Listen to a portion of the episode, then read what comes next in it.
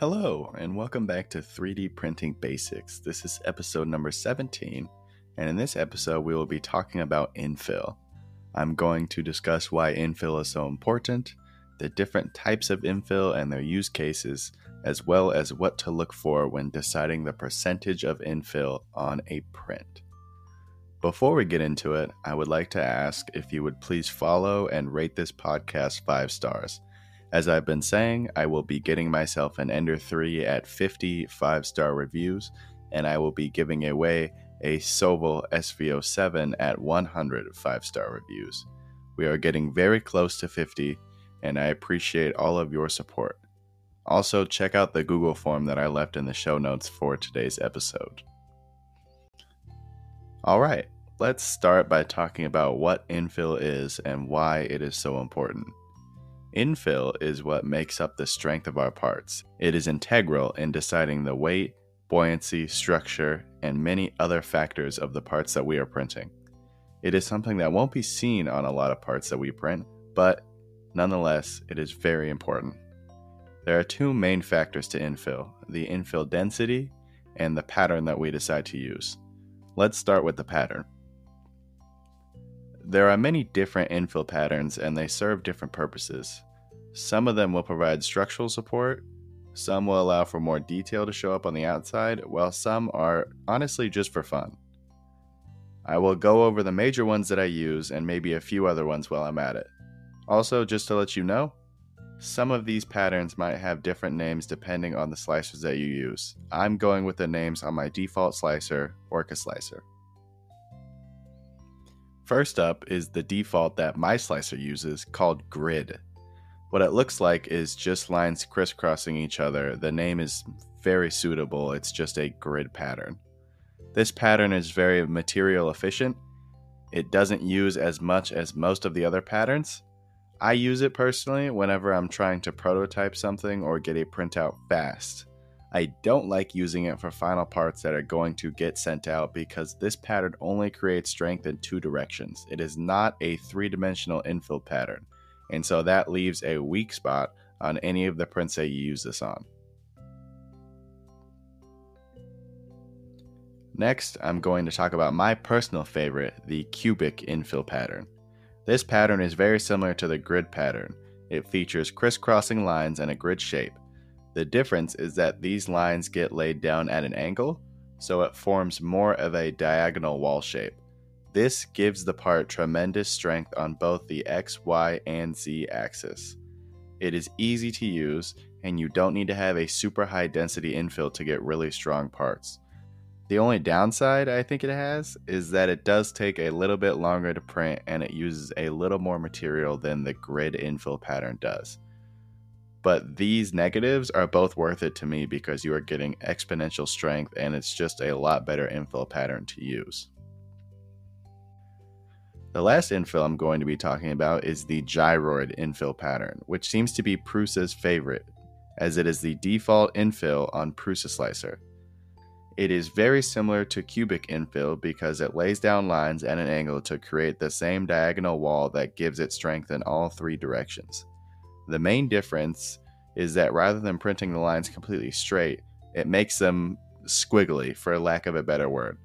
These lines being wavy helps with giving it a little more strength. However, the added print time that it brings does not make it worth it, in my opinion.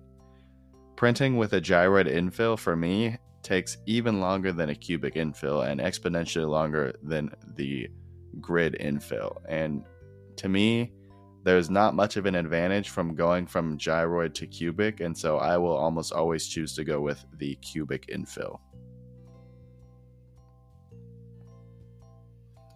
I honestly feel like these are the only three infill patterns that you should know about.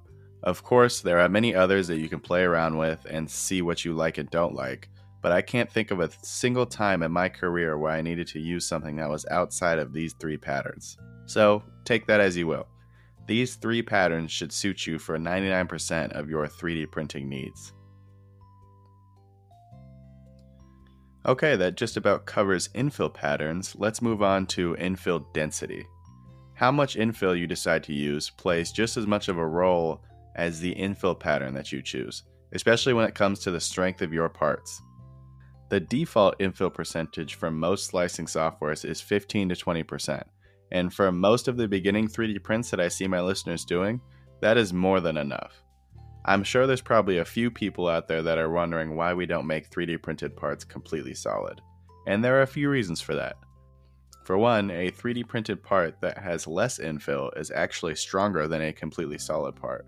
This is because a completely solid part has more shear points, and the layers can easily be compromised because what infill does is it connects all the layers that are being laid down on top of each other. And yes, I know we've talked about the interlayer bonding.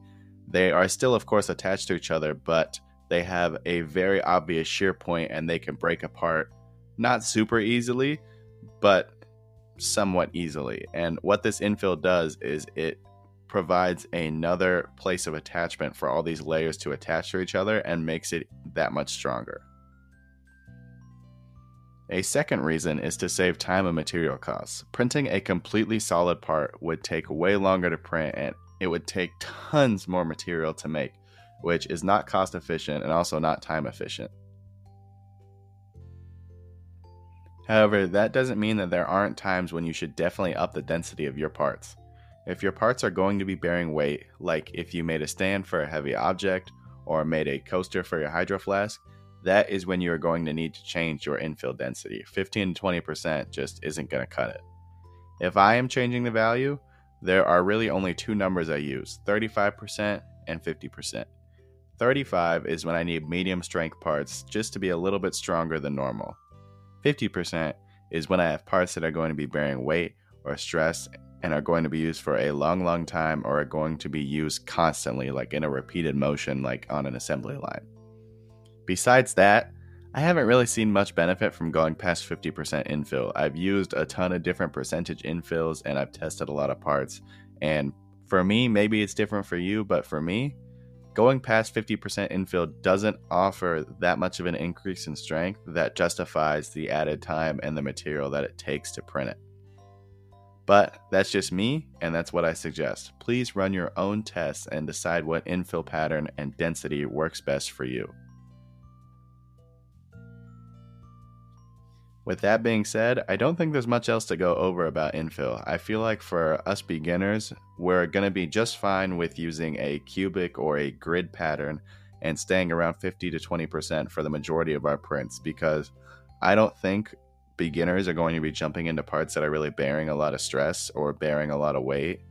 And I just think the market of infills is super saturated because all these slicers have like anywhere from 12 to I've seen as much as 25 different options. And I think that just really overcomplicates things and it doesn't really need to have all that. There's two or three solid pattern options that you can roll with for your whole entire life and you don't need to use anything else. And since we have this now from this episode, I think we're good to go. With that being said, please don't forget to follow and rate this podcast. I hope you were able to learn a little something about 3D printing infill. And we are almost to the point where I'm going to torture myself and get an Ender 3, so please don't forget to rate this podcast 5 stars. Also, remember I have a Google form for this episode. If you have a few minutes and can fill it out, that would really mean a lot to me. It's going to be down in the description or show notes or whatever you call it down below. Thank you so much for listening. I only have one more episode to put out before the year's end, so be on the lookout for that. Happy holidays to everybody, and I'll talk to you next time.